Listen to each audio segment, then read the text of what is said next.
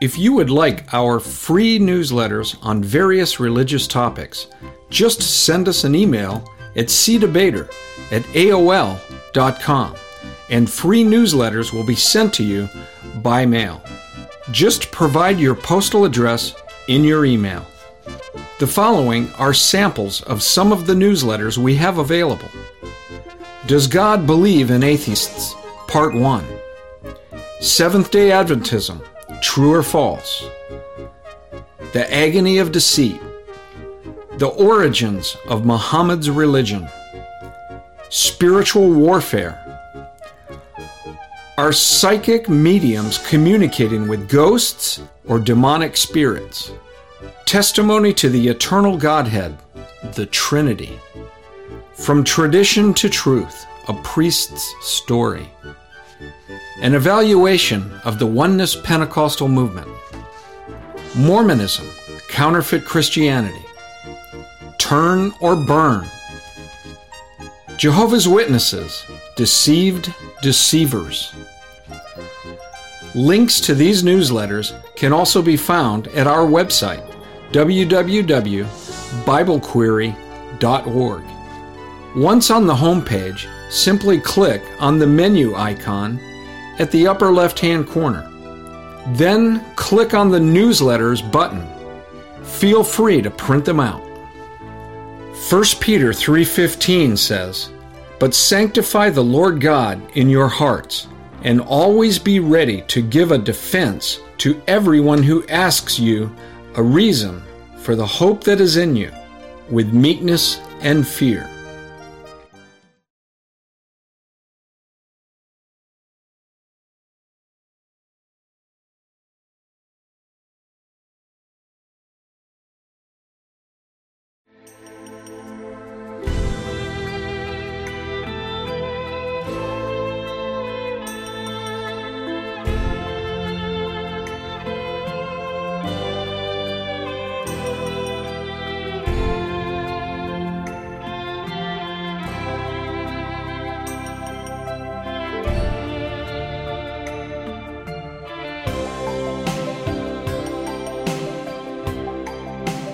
Well, good morning. I'm glad all of you could join us this morning uh, for the study. It's the kind of study that has uh, intrigued me for some time. It was probably a year and a half ago or so that a good friend of mine mentioned to me that he was leaning toward the idea that each and every person would ultimately be saved. The official word for it is universalism. The idea is that God not only desires to save everyone, he actually will save everyone eventually. And he will save them within the framework of what we know as Christian theism. Now, there are a number of things that we have to do in this study. The first is to make sure we understand what we're talking about. There are different kinds of universalism. There is what we would call pluralistic universalism. This is the idea that all religions lead ultimately to heaven. Most of you have run into somebody somewhere who has stated emphatically that he or she believes that all religions ultimately lead to heaven. Then there is the non religious universalism that has nothing to do with a belief in a religion. This non religious universalism might say something like everything works out for the good for the individual eventually. Some way, somehow, everything will work out good for the individual. This is non religious universalism. What I want to talk about this morning is something that has been called and categorized as Christian universalism. This is the idea that God will actually save each and every person, either here and now in our lifetime experience here on earth or in a post mortem experience extending all the way to the depths of hell. In other words, the so called Christian universalist will say he believes that God desires to save everybody, loves everybody, and ultimately will save them regardless of where they are. They don't deny the existence of hell, they just deny that anyone would ever stay there forever and they deny that hell itself is eternal or forever. Now, this brings a lot of questions to the table when somebody suggests that the Bible might teach a universalistic salvation, a universalistic redemption for each and every person who has ever lived and who ever will live. It brings some questions to mind. Do the hell texts that we find in Scripture refer to eternal punishment or only to temporary punishment? This is the kind of question that comes to surface when we begin to talk about universalism. Is universalism a bona fide Christian position? Could this be called Christian at all in light of what they are promoting? Must one have a conscious faith in Christ to be saved? For instance, there are many who will not hear the gospel in their lifetime. What happens to them when they die? Do they automatically go to heaven because of a universal salvation taught in Scripture? Is God's punishment retributive or is it restorative? In other words, what's the purpose of God's punishment? Is it retribution for his hatred of sin? Is it a retributive justice due to the wrath and righteousness of God? Or is it rehabilitative, always with the idea that God will eventually save everyone? Well, these are the kind of questions that come up in this kind of study, and I hope to be able to answer some of them for you as we move forward. But before we move forward, I want to quote some of the universalistic assertions so that we all have a better idea of what we're dealing with here. The first assertion commonly made among those who hold to this position is this they assert if God is love, as 1 John 4 8 and 4 16 declare, and it is therefore his very nature to love, then it is logically impossible that he should fail to love someone or should act in an unloving way toward anyone. In other words, it is impossible for God to act contrary to someone's ultimate good, as it is for God to believe a false proposition or to act unjustly. So, in light of this, universalism is a necessity since the greatest good for someone is reconciliation, and God, by his very nature, is compelled to love them. All judgment and punishment in this scheme would be called remedial and restorative, and all judgment would be called the proximate means to salvation for each and every person. The Universalist believes that hell exists as a kind of glorified purgatory Ultimately, hell itself cannot be eternal. Once its purpose is exhausted, it too will be exhausted. The second tenet or assertion of universalists is this all will eventually believe because God's invincible love will produce what universalists call compelling evidence that the choice to receive God's offer of eternal life is the only rational choice that will ultimately be available to man either in this life or in a post mortem state. This choice can be made in the here and in the now, or in the then and the there, in the agonies of hell. Universalists believe in hell, they just don't believe that God will leave anyone in hell for eternity. Universalists go on to say other things. The Bible teaches us in 2 Thessalonians chapter 1, verse 9, at the second coming of Christ, those who are not in Christ will be sent off to eternal destruction. Universalists believe every time this word destruction is used, it refers only to the kinds of things that are opposed to God within a sinner, the natural man, the nature of a sinner, the sinfulness of a sinner. The sinner is not annihilated. The sinner is never exposed to a never ending process of suffering in hell. Only his sinful nature is destructed, and he is welcomed into heaven even from hell. In this sense, all punishments, even hell, are referred to as remedial, temporary, and all will be saved ultimately. Now, I'm going to circle back to these assertions, but I think the most important thing for us to do initially is to investigate whether or not these kinds of things said about God and doctrine and theology and heaven and hell and eternity and, and so forth can be proven from Scripture. All Christians are committed to the truth of Scripture, and it is our only source of authority for faith and practice. So, does the Bible teach universalism? Well, you wouldn't be surprised if I told you that the Universalists do think that the Bible does teach universalism. I remember having a conversation with another friend of mine, and I said, Well, where do they get all this from? It sounds hypothetical, it sounds philosophical, it sounds like something that they want, like a dream, and it sounds like a very nice idea, and it sounds like something that would sell well in the marketplace. But what about the scriptures? And his answer to me was they have scriptures, they use scripture, they like scripture, they believe that scripture teaches universalism.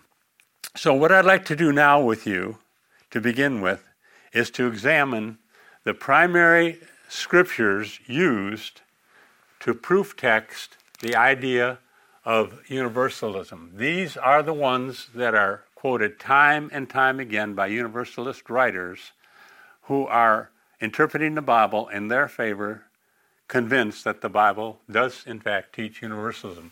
We're going to discover Romans 5 12 through 19, Colossians 1 19 and 20, Philippians 2 8 through 11, 2 Peter 3 8 through 10, 1 Corinthians 15 21.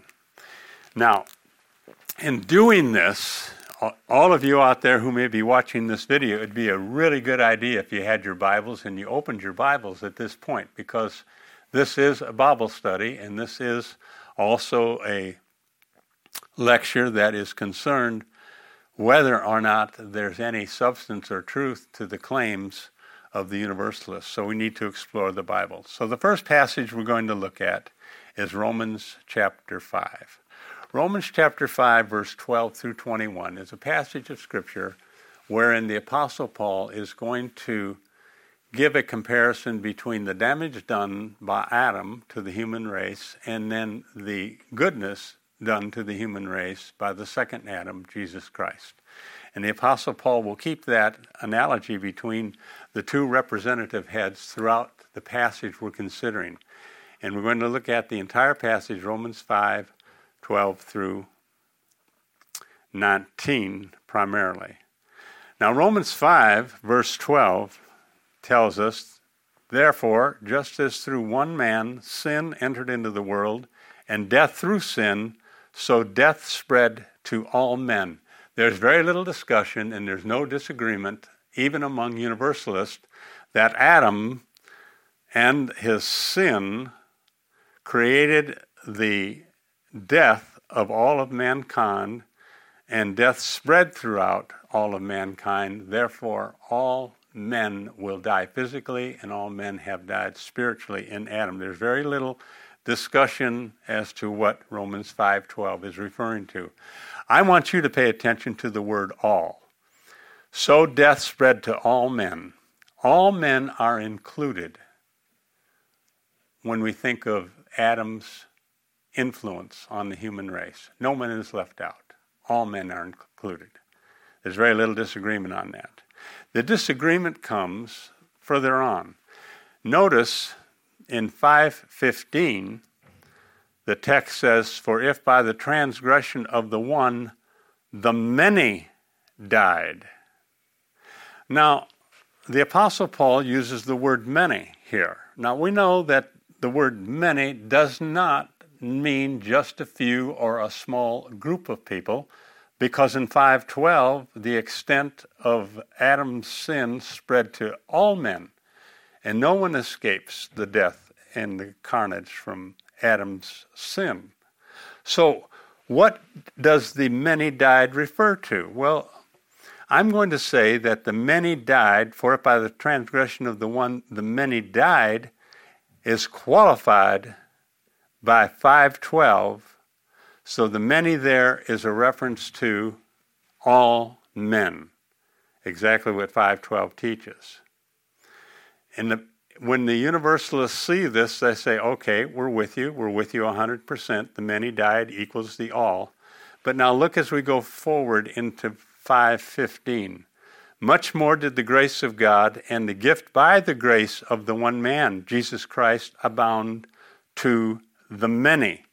It is the universalist position that the many, when the apostle says, the grace of the one man, Jesus Christ, abound to the many, must equal the definition of many in the previous calls. And remember, in the many in the previous calls referenced all men. So the universalist comes along and says, Much more did the grace of God and the gift by the grace of the one man, Jesus Christ, abound to all because, after all, they say, the many in the previous clause refers to all men. It's qualified by 512. So the many in the second clause, with reference to Jesus Christ's effect on humankind, must mean all as well. well we say not so fast. The many in 515 second clause we think is qualified not by 5:12, but by Romans 5:17.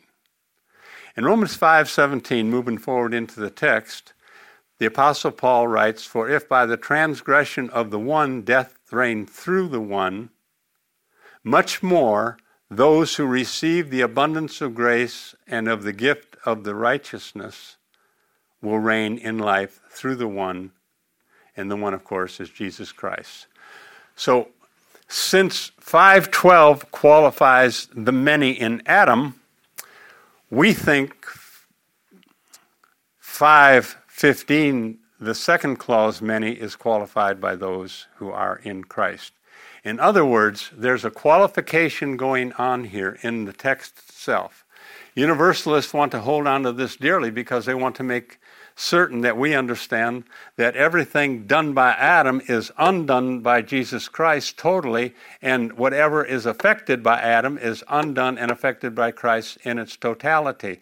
So if all men died in Adam, then all men are going to be alive in Christ. If all men receive the condemnation in Adam, then all men are going to receive the justification in Christ. We say no, that's not the case. The qualification of all men out of 512 reaches Adam and that's the many that Paul references. However, the many referenced who, who received the gift of righteousness and the grace by the one man Jesus Christ is qualified by verse 17, where Paul writes, For much more those who receive the abundance of grace and the gift of righteousness will reign, reign in life through the one, Jesus Christ. This is absolutely critical to understand. I cannot possibly explain why this is critical to understand. So I'm going to let the text speak for itself. We move forward in the text of uh, Romans 5:18.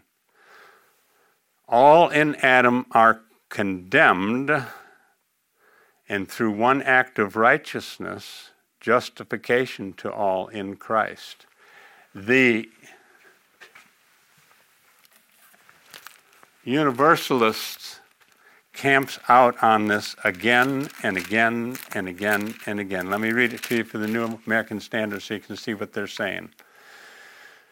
Romans 5:18 So then as through one transgression that's Adam there resulted condemnation to all men that's everyone even so through one act of righteousness that's Jesus Christ there resulted justification of life to all men.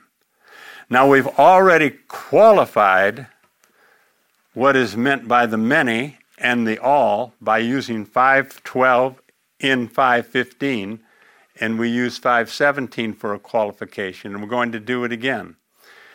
Christians need to understand when the Apostle Paul says, For us through one transgression there resulted condemnation to all men, it is a repetition of what Paul has said in 512. But when he says, and so through one act of righteousness there resulted justification to all men, it has been clarified and qualified by what he says in 517. The all men there are those who receive the abundance of grace and the gift of righteousness, and they will reign in life through Jesus Christ. The Universalist presses the point by going to verse 19. He says, Look at verse 19, for through for as through the one man's disobedience the many were made sinners, even so through the obedience of the one the many will be made righteous.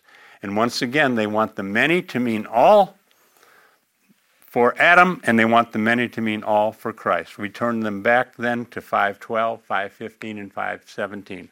All I'm saying is that in Romans 5, 12 through 19, the many and the all and the many and the all are qualified in context, in the context, to teach us all in Adam and all in Christ. The qualification of the all of the manys and the alls for Christ is Romans 5 17. The qualification for the many is Romans 5 17 and the all for Christ. So I want to just stop here for a second and let this digest in for you a little bit because if the universalists are right, and they think they are, what they're teaching here is that one transgression of Adam ruined everything. And one act of righteousness of Christ brings salvation, redemption, reconciliation, and justification to all, regardless. Every man, woman, and child that has ever existed or ever will exist will ultimately be saved. We look at the context and we say, well, it looks like a case could be made until you realize that the many is qualified by 512 for Adam as all, and the many is qualified by 517 as only those in Christ. So the text itself doesn't teach a universal justification the text itself does not teach a universal salvation. It's forced upon the text to say that the uh, justification of all is in Paul's sight in both Romans 5:18 and 5:19. Now I know this is a little bit tedious. I'm going to put my Bible over here for just a second. But I can't I can't get away from this because when you're reading the argumentation of Universalist theologians, they're not giving this up. They're camping out on it. They're saying, You've missed it. It's as clear as the nose on your face. And I'm saying, No, we haven't missed it. We're qualifying these terms according to context. And ultimately, Romans 5 12 through 19 is giving us an analogy for all who are in Christ and all who are in Adam. And it's not the same kind of relationship that inures between the two. So I'm going to leave that just for a second. We might uh, come back to it if we need to. The second passage of scripture that they camp on, by the way, Romans 5, I'm going to put a big star up here, okay? Because time and time again, they're going to show you this, and then we're going to put a star down here to 1 Corinthians 15 21, because time and time again, they're going to come back to that verse as well. But they have a couple of verses here in the middle. The next one is Colossians chapter 1, verse 19. Colossians 1, if you have your Bibles, verse 19 says the following For it was the Father's good pleasure for all the fullness to dwell in him, referring to Jesus Christ, and through him, listen carefully, through him to reconcile all things to himself, having made peace through the blood of his cross, through him I say, whether things on earth or things in heaven. So the universalist comes along and says, My goodness, what more do you mean? Through Jesus Christ, he reconciled all things to himself, having made peace through the blood of his cross. Through him, I say, whether things on earth or things in heaven. And the idea is no matter where they are on earth or in heaven or in hell, it doesn't say hell in the context, we would point that out to them, but they would, uh, uh, they would insist that it's, uh, it's universal in its scope and it must include hell as well. That um, God has reconciled everybody. Everybody is reconciled. They're all reconciled in Christ, and eventually, because they are reconciled in Christ, then God will certainly save them. Well, of course, the thrust of this passage is the supremacy of Christ in everything. Through the blood of Christ, God reconciled to himself all things on earth and everything in heaven. But does this mean that all will be saved eternally? There's no hint of salvation in this passage. There's no hint of justification. There is no hint of a post mortem second chance to be eternally saved. It's just the assumption on behalf of the universalists that reconciling all things must include the salvation of each and every person who has ever lived. But is that what it means? I think not, and I think Christians think not for a good reason. There are a number of things that pertain to reconciliation without bringing in the idea of salvation. And I would submit to the Universalists that the word reconciliation is used in a non salvific, a non salvation kind of passage in Scripture. For instance, Paul tells us in Ephesians 2:16 that Jews and Gentiles are reconciled together through the blood of Christ to God. There is a reconciliation between two disparate groups that would never come together under ordinary circumstances, but because of the cross, because of Christ, they have been reconciled together. It doesn't mean that all Jews will be reconciled to God ultimately, or all Gentiles will be reconciled to God ultimately, even in a post mortem experience. Secondly, I would submit that there's an anticipation of a change in the creation wherein it will be set free from slavery to corruption. Paul says this in Romans 8 20 through 22 that the corruption of this, this world that we live in will be set free and there's going to be a change made. And this kind of anticipation of a change must be included in the reconciliation of all things on earth and all things in heaven. It has nothing to do with salvation, it has everything to do with God right ordering his universe. And thirdly, there are exigencies in the heavenlies pertaining to the blood of Christ that are a mystery to us.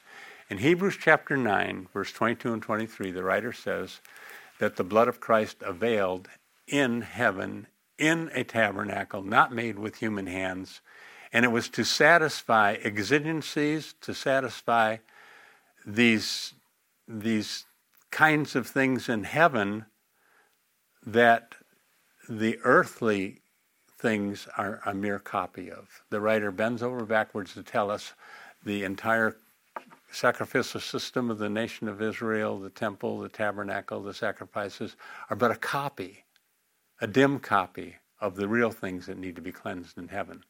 So I'm going to submit uh, to you that not only does not Colossians 1 19 and 20 teach a universal salvation, I'm going to submit to you that it is brought to the text, and it's a far reach to suggest that from this text. It's simply not there, and there are plenty of explanations for how the the Lord our God reconciled all things to himself, whether things on earth or things in heaven, without including eternal salvation and a post mortem second chance for every single human being that ever has lived. Okay, so that's Colossians 1 19 and 20. Understand that they want to bring to this text the idea that reconciled all things to himself must mean eternal salvation for each and every person. All right, moving forward now, here's one of their favorite passages. I'm sure all of you are, have understood this passage and read it and observed it. It's Philippians 2 8 through 11. The passage says this Therefore also God highly exalted him, that is Jesus Christ, and bestowed on him the name which is above every name, that at the name of Jesus every knee should bow of those who are in heaven, on earth, and under the earth, and that every tongue should confess that Jesus Christ is Lord to the glory of God the Father. Universalist comes along and says, What more do you need? The Bible says every knee will bow, every knee in heaven, every knee on earth, every knee under the earth, whatever that means, and that every tongue should confess that Jesus Christ is Lord to the glory of God the Father. And they couple that with Romans chapter 10 that says, If you believe in your heart and confess with your mouth that Jesus is Lord, you will be saved. And so all these people are confessing this, bowing their knee, they must be saved. It doesn't matter where, under the earth, that could be hell, could be death, wherever they are, it doesn't matter. They will do this and they will be saved. It is a pet passage that they like to camp out on. Again, this is number one.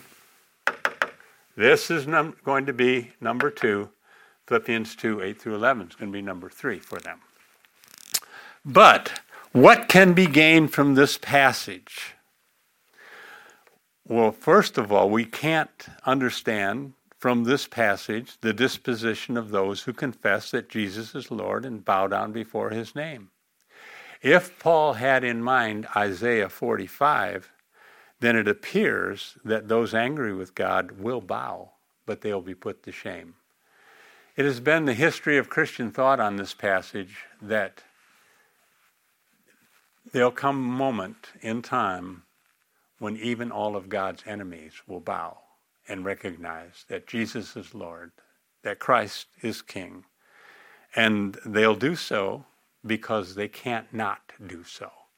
They'll do so as the soldiers who fell down before Jesus Christ. They'll do so because in them will come the recognition that, yeah, truly, this is the Son of God. Yeah, truly, this is the Lord to the glory of the Father. It doesn't necessarily mean that they will do this as Christians, as redeemed, that they'll do this in a post mortem experience in hell, realizing the error of their ways and bow down. It simply means that they will bow down. Their disposition is not given. We are to fill in the blanks. The Universalist says their disposition of that is um, one of contrition, confession, true repentance, and faith. We say, not so fast. It's not written here. It doesn't say that. Now, I personally think that Paul had in mind Isaiah 45, 23, and 24. Therefore, I'm going to read that to you. Here's the text I think Paul is appealing to Isaiah 45, 23. I have sworn by myself the word has gone forth from my mouth in righteousness and will not turn back, that to me every knee will bow, every tongue will swear allegiance. They will say of me, Only in the Lord are righteousness and strength. Men will come to him, and all who were angry at him will be put to shame.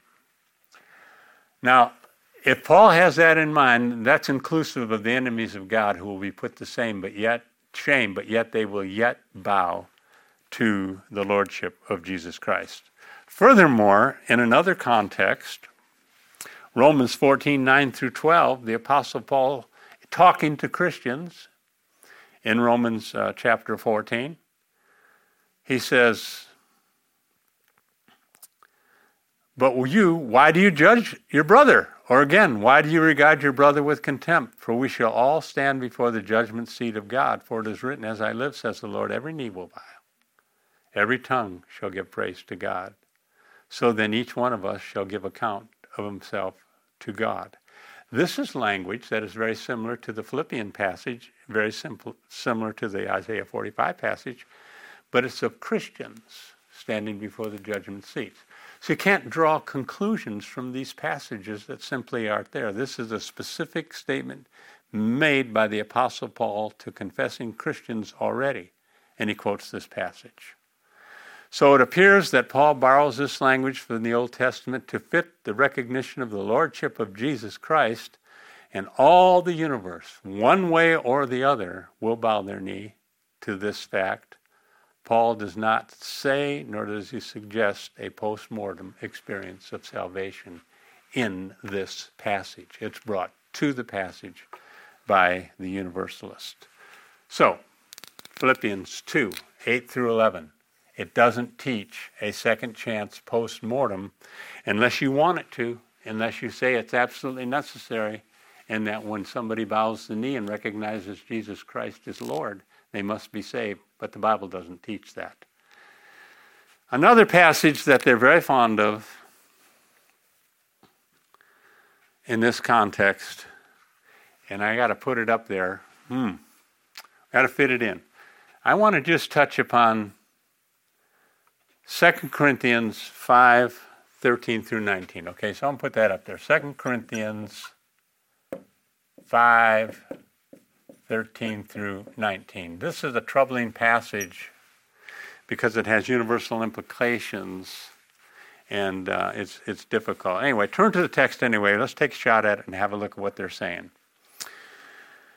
The Apostle Paul says in 2 Corinthians 5:13, "For the love of Christ controls us, having concluded this, that one died for all, therefore all died." Now the universalist comes along and says, "This is patently clear. One died for all. That's everybody in the universe, man, woman, and child, those born, those who will be born. Therefore, all died. So the universalist says the all died there means that everybody died in Christ. Everybody. That's why they're all going to be saved. When Christ died, that one died for all, therefore all died, he took the entire universe of humans with him in that. Well, if that's true, and I don't think it is, then it teaches too much. Because in Romans chapter 6, verse 511, we hear these words from the Apostle Paul For if we have become united with him in the likeness of his death, or in other words, if we have died with him, certainly we shall be also in the likeness of his resurrection. Knowing this, that our old self was crucified with him that our body of sin might be done away with, and that we should no longer be slaves of sin. He who has died with Christ is freed from sin. Now, if we have died with Christ, we believe that we shall also live with him. So, if the universalist is right that everybody has died with Christ, when Christ died, everybody died with him, then shouldn't we see everybody living for Christ? Shouldn't we see our body of sin done away with for everyone? Shouldn't we see that all are freed from sin? Shouldn't we see that all live no longer for themselves, but live for Christ? That's the state of all those who have truly died with Christ. That's the state. And if that's the state and everybody has died with Christ, we should see that. And obviously, not even the most optimistic universalist would say that each and every human being in the whole wide world has died with Christ and is living with Christ. So, what does this passage mean? Well, I think the context will tell us. For the love of Christ controls us, having concluded this, that one died for all, therefore all died.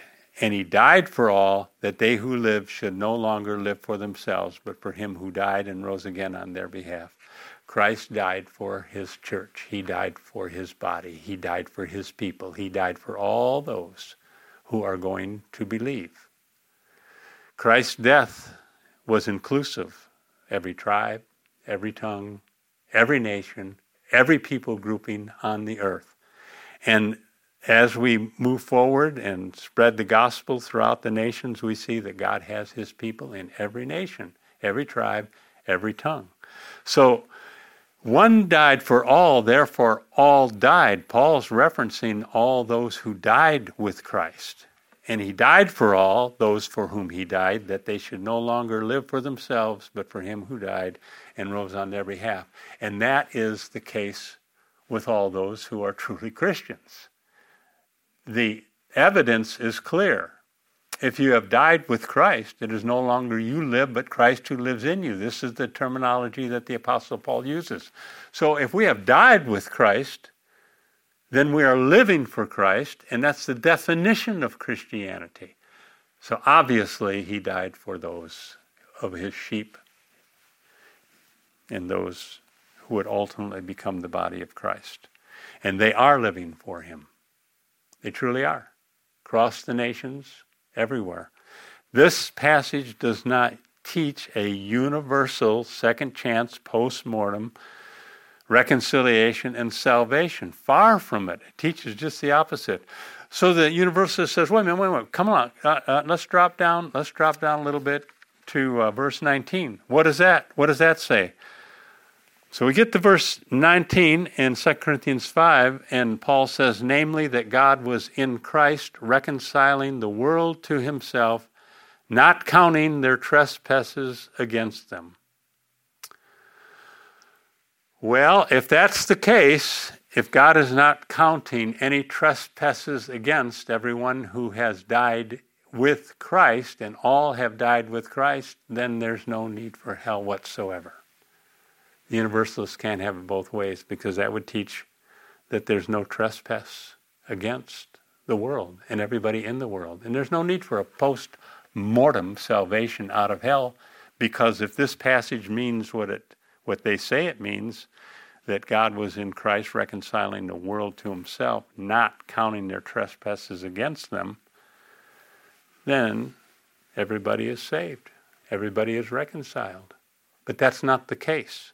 And it's not the case because the world here does not reference each and every person without exception. It references each and every person without distinction. A simple review of how the New Testament uses the word world will do us some good. Paul says Christ, uh, God was in Christ reconciling the world to himself. We can say yes to that if we understand without distinction, but we can't say yes to that if we mean without exception. Rarely does the word world mean each and every single person in the whole wide world. For instance, in John 17, 5, intercessory prayer before his death, in John 17, the Lord says to his heavenly Father, I ask on their behalf, I do not ask on behalf of the world. Why not?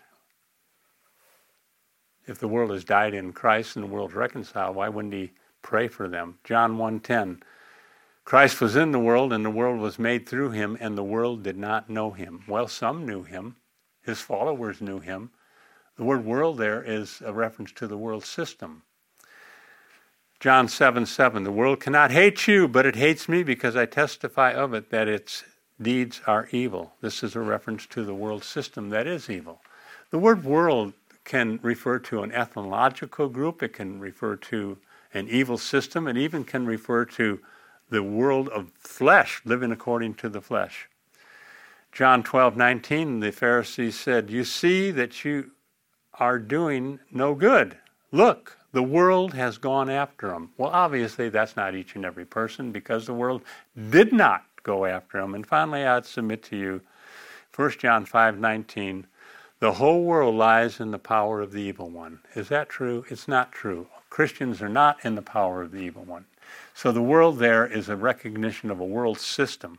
So when when the Apostle Paul says, namely, that God was in Christ reconciling the world to himself, not counting their trespasses against them, he's referring to those whom God is saving out of the world system.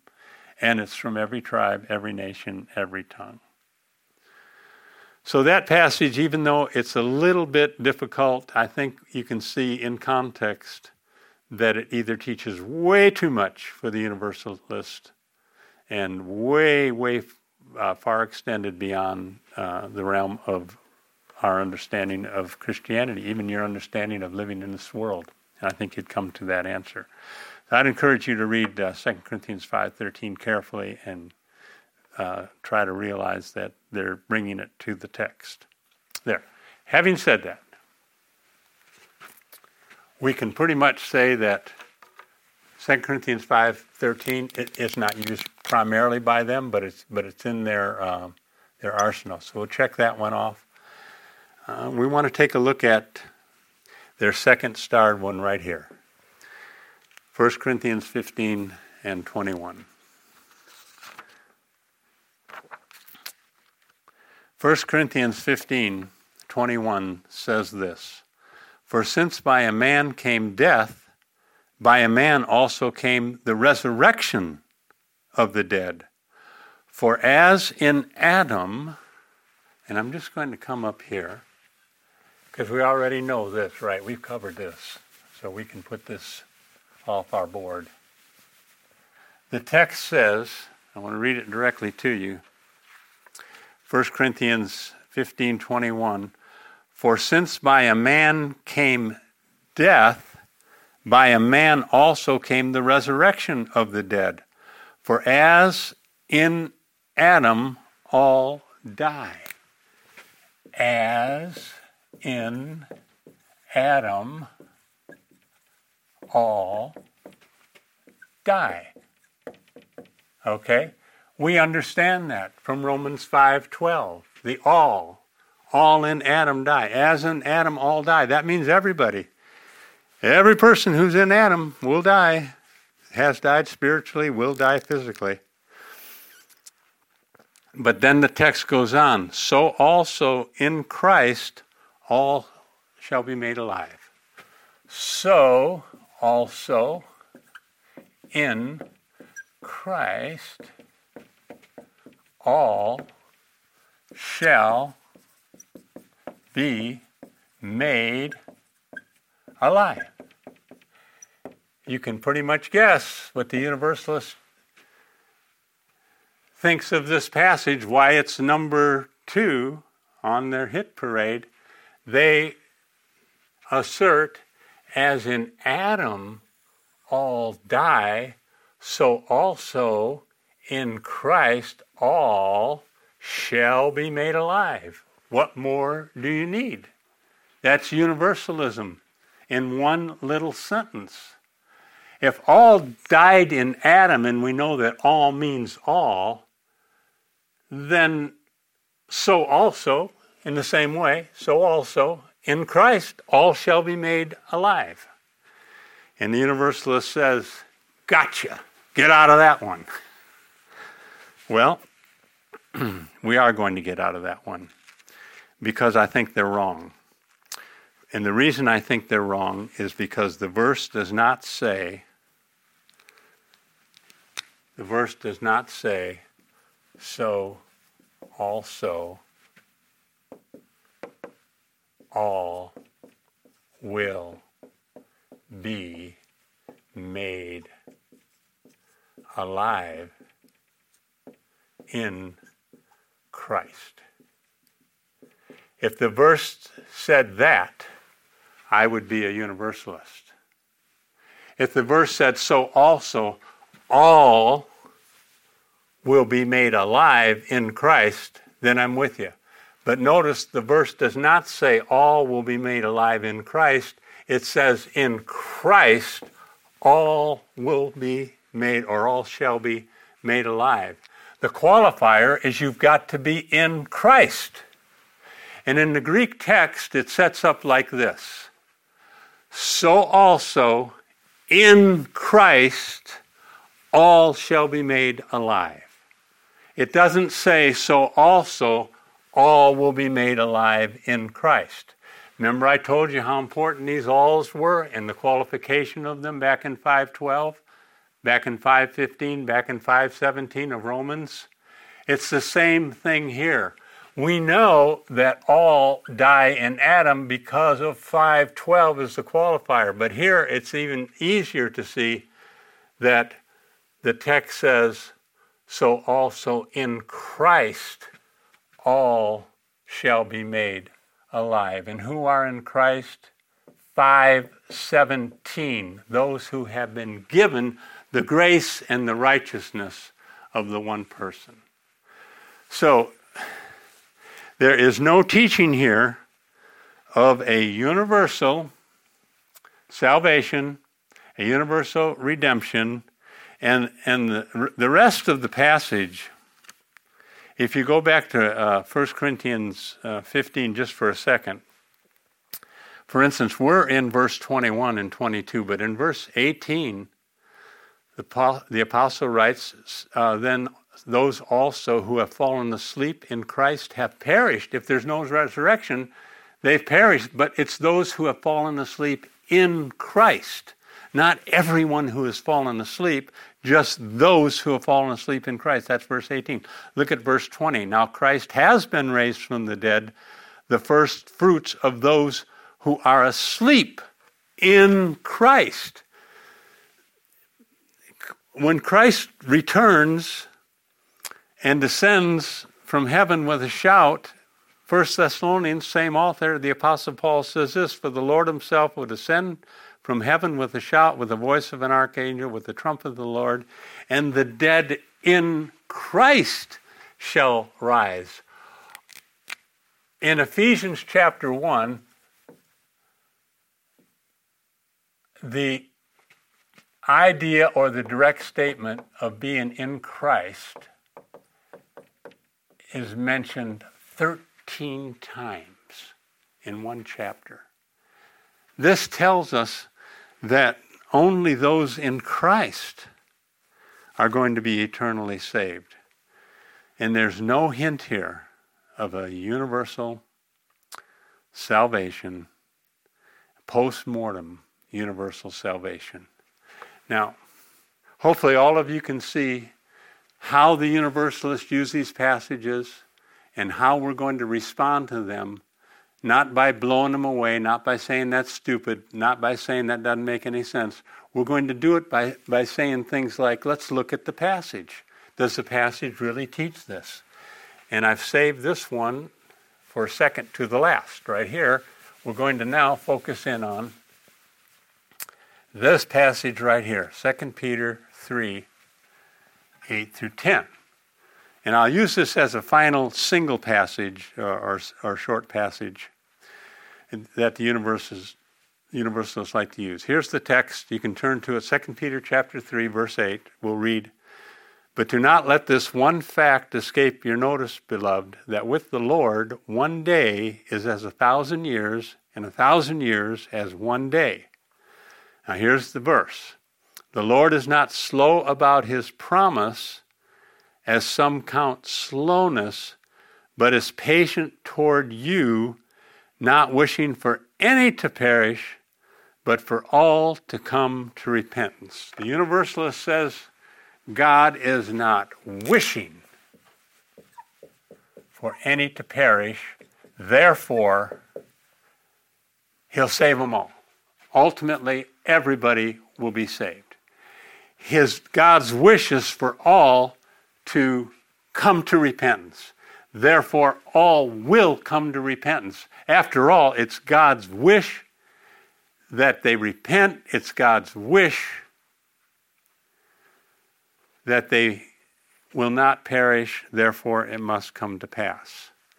It's a pretty strong passage of Scripture for universalists. It's also a pretty strong passage for those who believe in a universal atonement. But that's a question for another day. We can't get into it today. But they touch upon one another, most importantly, at this point. What I want to uh, review this text with you and show you that I don't think it means what the universalists are saying that it means. In the first place, this passage written by Peter says, The Lord is not slow about his promise, as some count slowness, but is patient toward you. Patient toward you. And that is plural. He's writing to those who have professed faith in the Lord Jesus Christ. So he's writing to profession Christians, and he's saying the Lord is patient towards you not willing for any to perish. Any of you to perish? Probably. But if you want to expand it out, maybe he's not willing for any to perish at all. You could expand that out. But if you do, what are you going to do with the word not wishing? This term is used throughout Scripture to express one of two things one, God's eternal, decretive, decretive, that's his secret will that will come to pass. Nothing can stop it. It's eternal. It's His decretive decree. It has to happen. And sometimes that word is used to reference that. Sometimes, though, that word is used to reference the idea of a preceptive will, a will of precept, or some call it a will of command. Okay? For instance, he tells the believers at Thessalonians, this is God's will for you, that you abstain from sexual morality. Well, that's God's wish for you. That's God's command for you. That's the preceptive will of God. That's His precept that you abstain. But we break it. We break it. We do commit sexual sins. Even Christians do. So we can break His preceptive will. We can't break His eternal will or His decretive will. So, and is He referring to just them toward he's patient towards you not willing for any of you you could put the word in you not wishing for any of you to perish but for all to come to repentance and then let's take a word at the word repentance does repentance necessarily mean salvation? It does not. All christians understand the doctrine of repentance. When we sin we repent. When we sin we feel remorse. And the Apostle Paul wrote a letter to the Corinthians where he told them to repent of what they were doing. He constantly reminding Christians of their responsibility to repent and be reconciled back to God. And this idea that repentance every time is used refers to salvation is not is a non sequitur. So we've got words like patient towards you, plural, not willing or wishing for any to perish, but for all to come to repentance. Now, that can mean any number of things, but the thing that it can't mean is eternal salvation, post mortem experience for each and every person. Some would come along and say it is God's eternal decretive will that none would perish and all to come to repentance, but man won't let them because man's stubborn and he, God can't break through.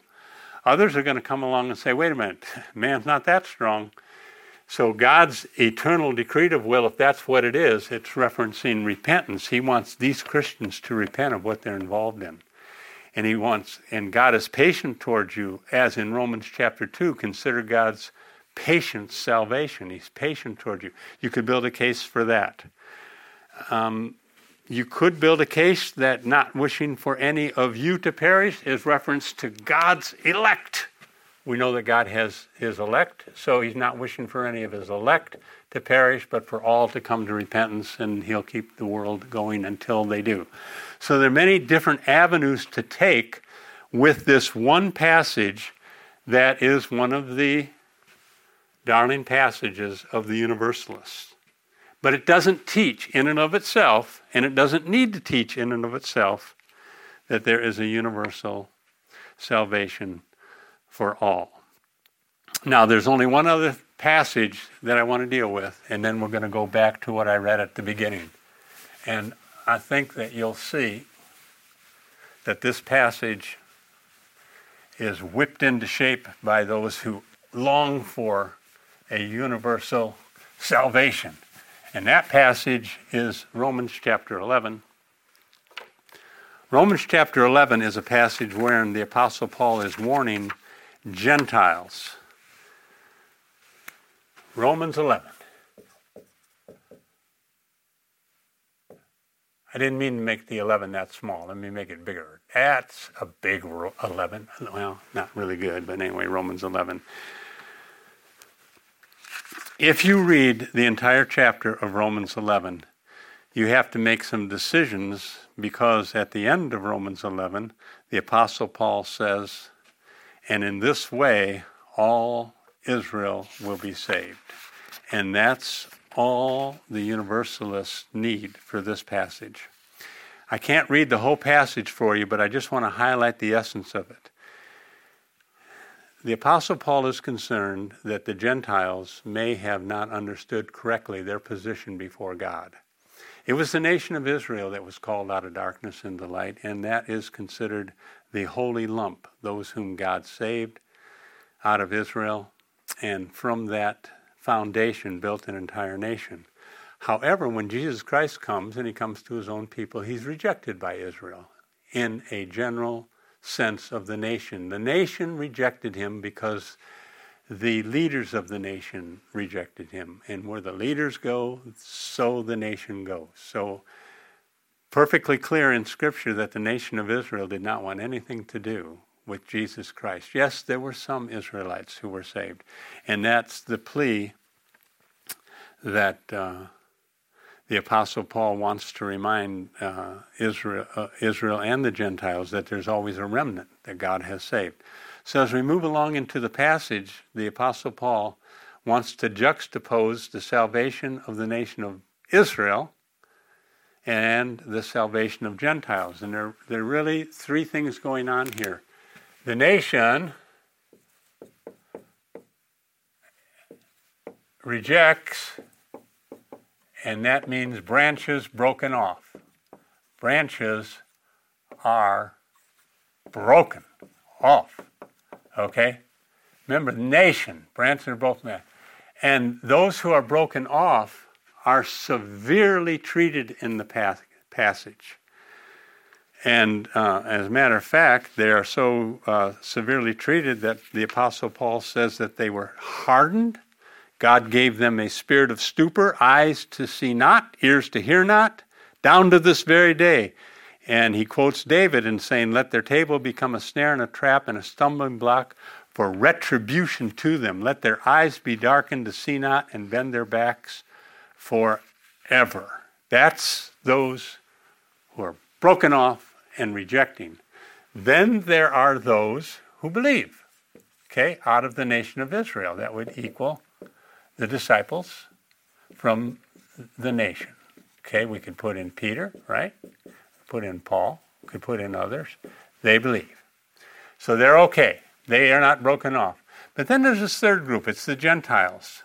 And Paul says, look, these are rejected, these are broken off, these are given eyes of stupor, these are blinded, the nation itself rejected, and because of that, it opened the door for your salvation, Gentiles. Their rejection means your acceptance. God turns to the Gentiles and he saves Gentiles, Gentiles, Gentiles, and Gentiles. Now, when universalists come to this, and this is where we would disagree with them strongly, at the end of the uh, passage, the Apostle Paul says, So, because of their unbelief, you have belief. And there will, could come a time where your unbelief would bring belief to them again, so it'll come full circle. But he's dealing with nations, all right? And the Universalist wants to come along and take one passage, and here's the passage. The passage is I say then, they did not stumble so as to fall. Verse 11 of Romans 11 11. Universalists say, look, those who rejected Jesus Christ, those who were broken off, those who were blinded, they did not stumble so as to fall. They will be saved, ultimately. And at the end of the passage, it, the Apostle Paul says, And in this manner all Israel will be saved. And they say, See, all Israel will be saved. The problem is that they have those who are rejected, those who are blinded. He has them saved in a post mortem experience, the Universalist does. In other words, the Universalist leaves no room for the severity of God to those individuals who fell. Hence, they have a forced individual interpretation of the passage, leaving no room for nationalism of Israel and nationalism of Gentiles. They must do this because of the severity of God. The severity of God for those who fell is rejection and ultimately hell. But they want to say even those individuals are being saved because at the end of the passage, all Israel will be saved. one final note on this idea that all Israel will be saved. That's exactly what the Apostle Paul says. All Israel will be saved. Okay, now I'm just going to use this one last point with you.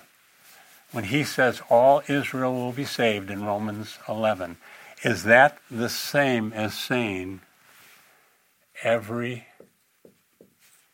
Israelite will be saved? You see the difference? All Israel will be saved. All of Israel that will be saved will be saved. But he doesn't say every Israelite will be saved.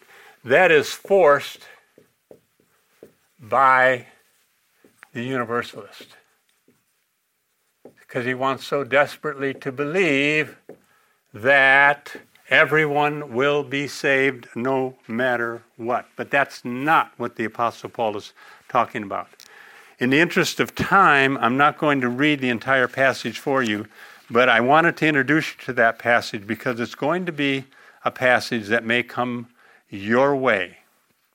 Um, uh, universalists teach individual salvation of those who fell and were severely treated out of the last and final statement, then all Israel will be saved. But not every Israelite will be saved. The text doesn't say that. All right the passages. We've gone over the passages. These are the prominent passages that the Universalists will use to prove their position. I'm arguing from the passages themselves that they don't teach a universal salvation and a post mortem experience extending all the way to hell. Now let's go back to where we started from the beginning. This is what I call the philosophical assertions that I read earlier. And I want to answer these as we move forward, okay? I read from them For if God is love, as 1 John 4 8 and 4:16 declare, it is therefore his very nature to love then it is logically impossible that he should fail to love someone or should act in an unloving way towards anyone. In other words, it's impossible for God to act contrary to someone's ultimate good. Thus, universalism is said to be a necessity since the greatest good for someone is reconciliation. And if God can't help himself but do the greatest good for those whom he loves, then all will be saved. Therefore, the, the uh, corollary to that is all judgment and punishment is remedial and restorative and becomes the proximate means for salvation. There's no distinction between God's wrath and God's love. God's wrath brings people to himself, God's love brings people to himself, even if the wrath is felt in hell. Hell exists as nothing more than a glorified purgatory. Ultimately, hell itself cannot be eternal once its purpose is exhausted. This is the position of the Universalists. My response to this, theologically speaking, we're not looking at passages now, is that God, the fact that God is love, does not mean that God has to have mercy, has to have grace or love for any or all of His creation. God is love quite independent of His creation. God is love before creation, when there was no creation, when there was no mankind, when nothing existed other than God, God was love. And to say that because He is love, He must have mercy, must have grace or love on His creation, or He's not love, is a non sequitur. It's insane. Universalists are wrong to think that one attribute of God obliges God or constrains God above others. And here is why love cannot be used as a trump card to trump all of God's attributes. If mercy can be demanded, even by God's nature, it is no longer mercy. In other words, if God is compelled by his love to show mercy, it's no longer mercy. It's a necessity by his nature, and it's not mercy. You're going to get it because God has to give it to you, and that's not mercy. Mercy is when God gives you something that you don't deserve, you don't have to get, and He doesn't have to give it to you. Secondly, if justice is waived in the name of love, then it is not justice. Any justice that can be waived is not justice by definition. There is not an ounce of justice in the universe if it can be waived in favor of something else. Therefore, justice cannot exist if God must waive his justice in favor of his love. And finally, if love must save all, then God is not free to save only some. Therefore, God is not free with his creation. Ultimately, universalists hold up God's love as subservient to the salvation of his creation. If he created them, he must save them. And God is not free to not love all. And if God is not free to not love all, then there can be only two reasons why he's not free to not love all. The first is he is constrained by his love over and above his justice and his mercy to act. And secondly, which is even worse, is that man's got a hold on God's love. And because man does, God's love is subservient to him and he must save man. The Universalist says all will eventually believe because God's invincible love will produce what they call compelling evidence. In other words, say, say a man dies outside of Christ, he's rejected Christ his whole life, he dies impenitent, non repentant, and he dies in that state, he cast into hell, he's in hell. The Universalist says while he's in hell, God's invincible love will hunt him down and give him compelling evidence to believe. And God's love never fails. We respond that compelling evidence in hell is nothing more than compulsion. God is compelling people to love Him because you say it's God's love coming to the rescue. I say, why should they believe in hell if they didn't believe on earth? And you say, because God will give them compelling evidence. What's the compelling evidence? Duh, they're in hell. I said, that's coercion. That's not compelling evidence. That is utter, that's utter terror. Universalists say the choice can be made in the here and now or the then and there in a post mortem agony of hell. I say that's nonsense. The Bible doesn't come close to teaching that. It's optimism of the worst sort. There is no evidence that man will be given a second chance in hell. If you noticed, every passage that we looked at, there was no evidence that God would give a second chance. It's all theory, speculation, and it's philosophical. Also, anybody could rationalize and see that hell would be empty since no rational person would stay in if given a choice. Thirdly, universalists cannot be certain all will be redeemed by simply being in hell. Using compelling evidence of hell is compulsion. Therefore, one who is in pain is going to believe. Does this not suffocate the freedom of mankind? The freedom that every universalist demands that man has. The Bible nowhere teaches that God's love is compelled to achieve a universal salvation. Now, there is a passage in Scripture that we really need to take a look at, okay? And uh, I want you to turn there. It's found in Luke 16, 19 through 31. It's the story of the rich man and Lazarus, okay? And I just want to highlight the statement of the Universalist on this. The Universalist believes that Lazarus of course, is saved by the mercy of God, the grace of God, the love of God. But the rich man will be saved as well. And the reason, remember what we said, that God will give him compelling evidence and he won't be able to say no to heaven because the evidence will be so strong that, that, that a rational man can't turn it down. So here's the story. Certain rich man, he habitually dressed in purple, fine linen, gaily living in splendor every day. A certain poor man named Lazarus, you know the story, was laid at his gate, covered with sores, longing to be fed with the crumbs which were falling from the rich man's table. Besides, even the dogs were coming and licking his sores. Now it came about the poor man died, and he was carried away by the angels to Abraham's bosom, and the rich man also died and was buried. And in Hades, place of the dead, tormented, in Hades, he lifted up his eyes, being in torment, and saw Abraham far away, and Lazarus in his bosom. And he cried out and said, Father Abraham, have mercy on me. Send Lazarus, that he may dip the tip of his finger in water and cool off my tongue, for I'm in agony in this flame. But Abraham said, Child, remember that during your life you received your good things, likewise Lazarus bad.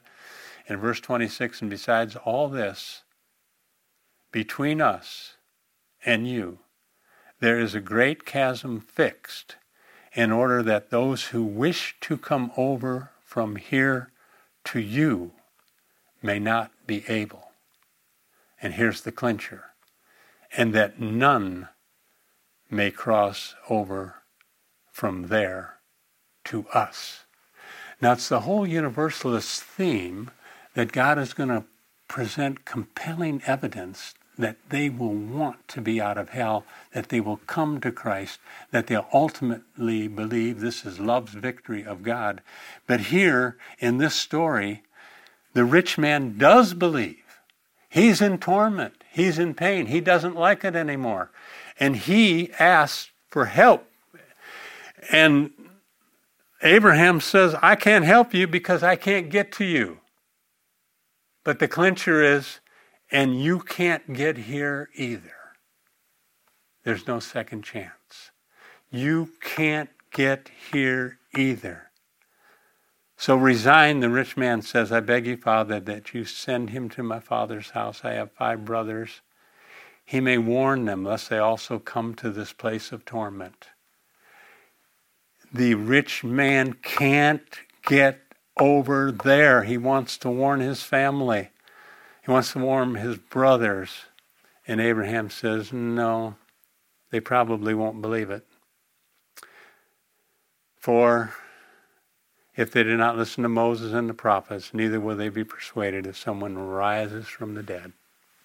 How prophetic. The point is, is that there's no second chance in hell. That this man, of all people, deserved a second chance. He'd come to his senses. He sees what hell does. He wants other people out of it. He wants out of it. He wants relief. And the answer is no. The answer is not. Love prevails. I'm going to save you. I died for you. You're part of my. You died in Christ. You're reconciled to God. Your knee is bowing. I'm going to save you. You're a classic example of post mortem salvation. And the text says just the opposite in these solemn words. And none may cross over from there to us. Second Thess 1 9 tells us when Christ returns, there will be eternal destruction for those who are not in Christ. What does that mean, eternal destruction? Well, Universalist says it's a good thing eternal destruction is a good thing. Why is that? Because the only thing being destructed in these sinners is their old nature, and they're being prepped to be saved by God. Go- their old natures are going to be eternally destructed. Their sin natures are going to be eternally destructed. They themselves are going to be saved. And you look at the text and the text says they, it doesn't say their sin nature, the text says they will be eternally destru- go away into eternal destruction. There's not a hint about the annihilation of their sin nature as a form of eternal destruction, only to be welcomed into heaven from hell. So, what are the ramifications and implications that come from this whole theological idea of universalism. Well, let me submit to you at least a couple of things. If you are a universalist, God does not save through regeneration by the Spirit. he corners people both here and now on earth, and then and there in hell, where all will ultimately come to their senses and believe. Compelling evidence that they should. That's not what the Bible teaches. The Bible teaches that you have to be born from above.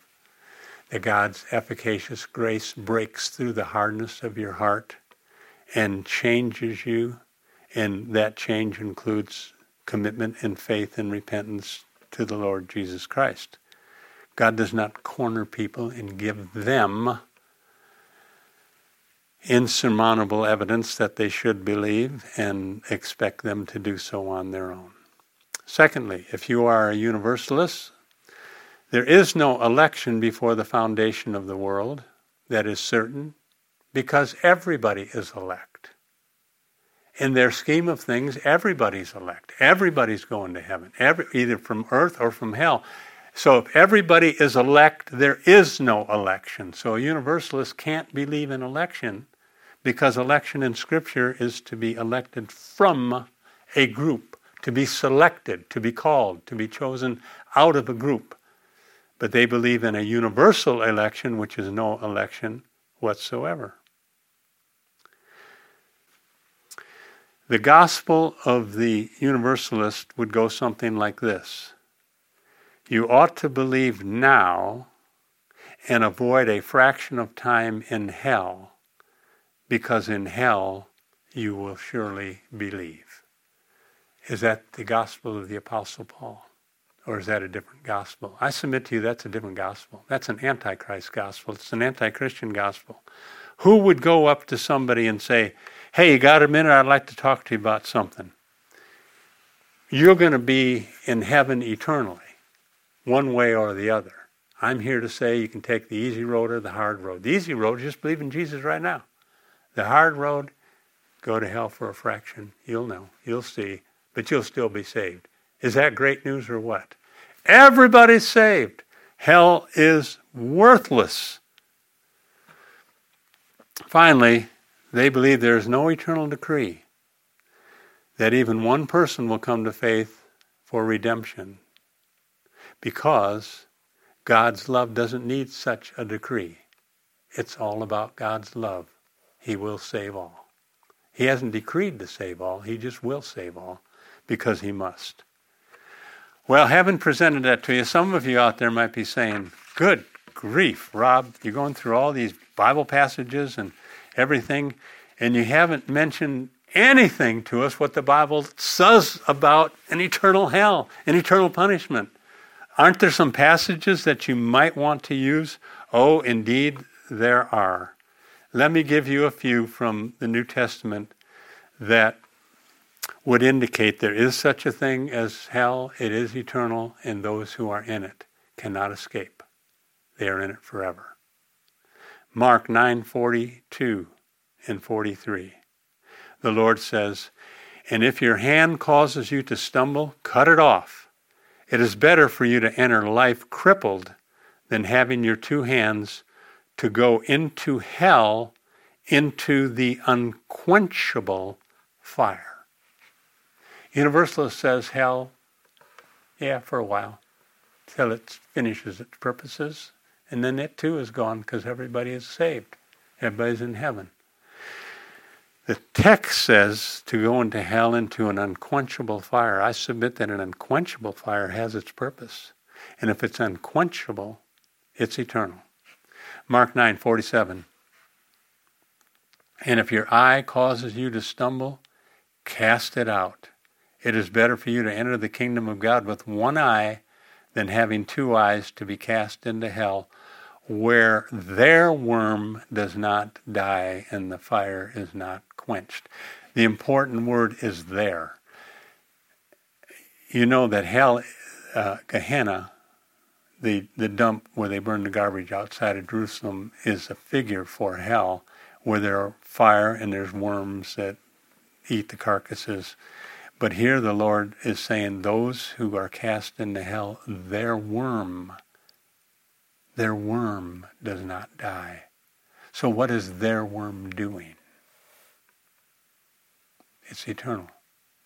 And it's their eternal punishment. Matthew 10:28 Do not fear those who kill the body but are unable to kill the soul, but rather fear him who is able to destroy both soul and body in hell. There's no second chance. Now, we're not here to discuss annihilation, that's a different topic. But here, at least, the Bible is absolutely clear.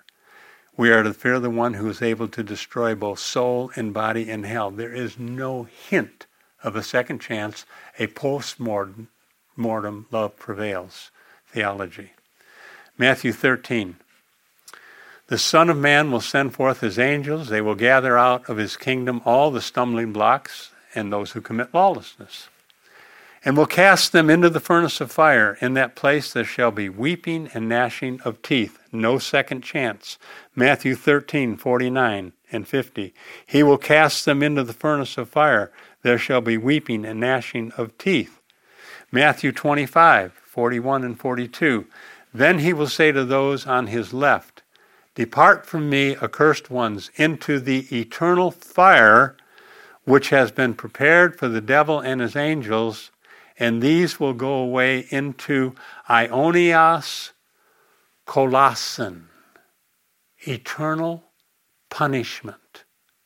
But the righteous into Aionios Zoe, eternal life. So, if heaven is eternal, life and the righteous go to eternal life in heaven, the same exact Greek construct is for those who go away into eternal punishment. It is eternal and it's punishment. Universalists come by and say, Oh, you see that word kalasa there, that eternal, uh, that word punishment there, where in eternal punishment? That doesn't mean retributive, that means remedial. They're only there until God saves them. I said, wait a minute, the text says they're there eternally, and it's eternal punishment. And they say, oh, never mind, we don't look at Aionios the same way. You bet they don't. They can't. John 5, 28 and 29. Do not be amazed at this, for the time is coming when all who are in their graves will hear his voice and come out. Those who have done good will rise to live, those who have done evil will rise to be condemned. You can't get any strong. There are no second chances here except for there'll be a second chance, except there'll be a second chance, except love prevails, except God is a God of love. There are none of these caveats in these texts. It's just straightforward. 2 Thess 1 8 through 11, and these will pay the price of eternal destruction away from the presence of the Lord and the glory of his power when he comes to be glorified in his saints on that day, and to be marveled at among those who have believed for our testimony to you was believed. Yes, indeed, when Christ returns, they pay the penalty of eternal destruction. It's not remedial, it's penalty, it's retributive.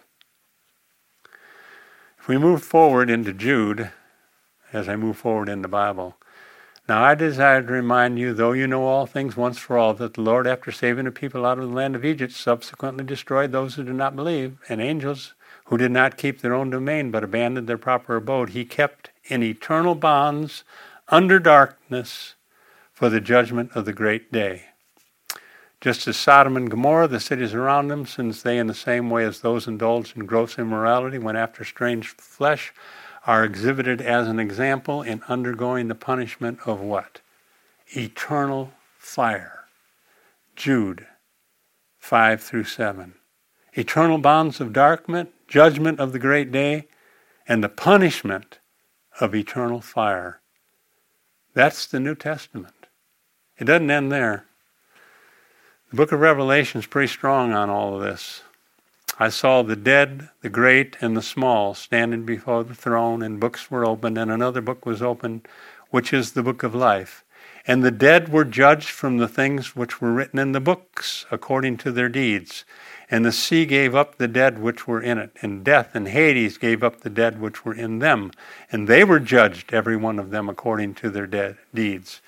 And death and Hades were thrown into the lake of fire. This is the second death, the lake of fire. And if anyone's name was not found written in the book of life, he was thrown into the lake of fire. No second chance. No chance of a second chance. I want to close with this. In Matthew 26 24, our Lord is sitting around the final table, eating with his disciples, eating with his soon to be apostles, and um, he makes comment on the one who is going to betray him. And he makes an interesting comment in Matthew 26 24.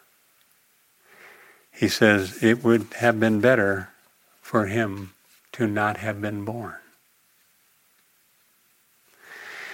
If everybody is saved, and if universalism is true, that God's love prevails and everyone is saved, how can it be better to not be born? Well, you might say, well, it's, it's better not to be born so you don't have to go through this hell experience before you're saved. Are you kidding me?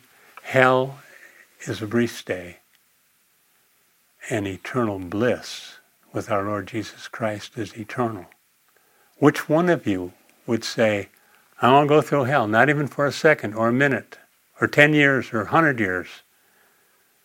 I'd rather not be born than have that eternal life of joy unspeakable, bliss unspeakable, total satisfaction, total happiness with our Lord God and His Son Jesus Christ. So, how is it better to not be born if everybody is saved? That's what he said. Because there's no second chance. And that's how I read it. And that's the way I put the study together. We haven't had the time to consider all of the all passages in the New Testament or to wrestle with this word aionios, which is the uh, Greek word for eternal or ages of ages. But uh, I think for now, we're in good shape. Thank you for watching. Hope that it has helped you in your Christian walk. Have a great day. If you like our YouTube channel, please subscribe by clicking on the subscribe button and then by also clicking the bell above to get an automatic update whenever we produce another YouTube video for our CAnswers TV channel. Please share our videos with your friends and relatives. May God bless you. Only one life will soon be passed. Only what is done for Christ will last. See related videos by tapping or clicking screens.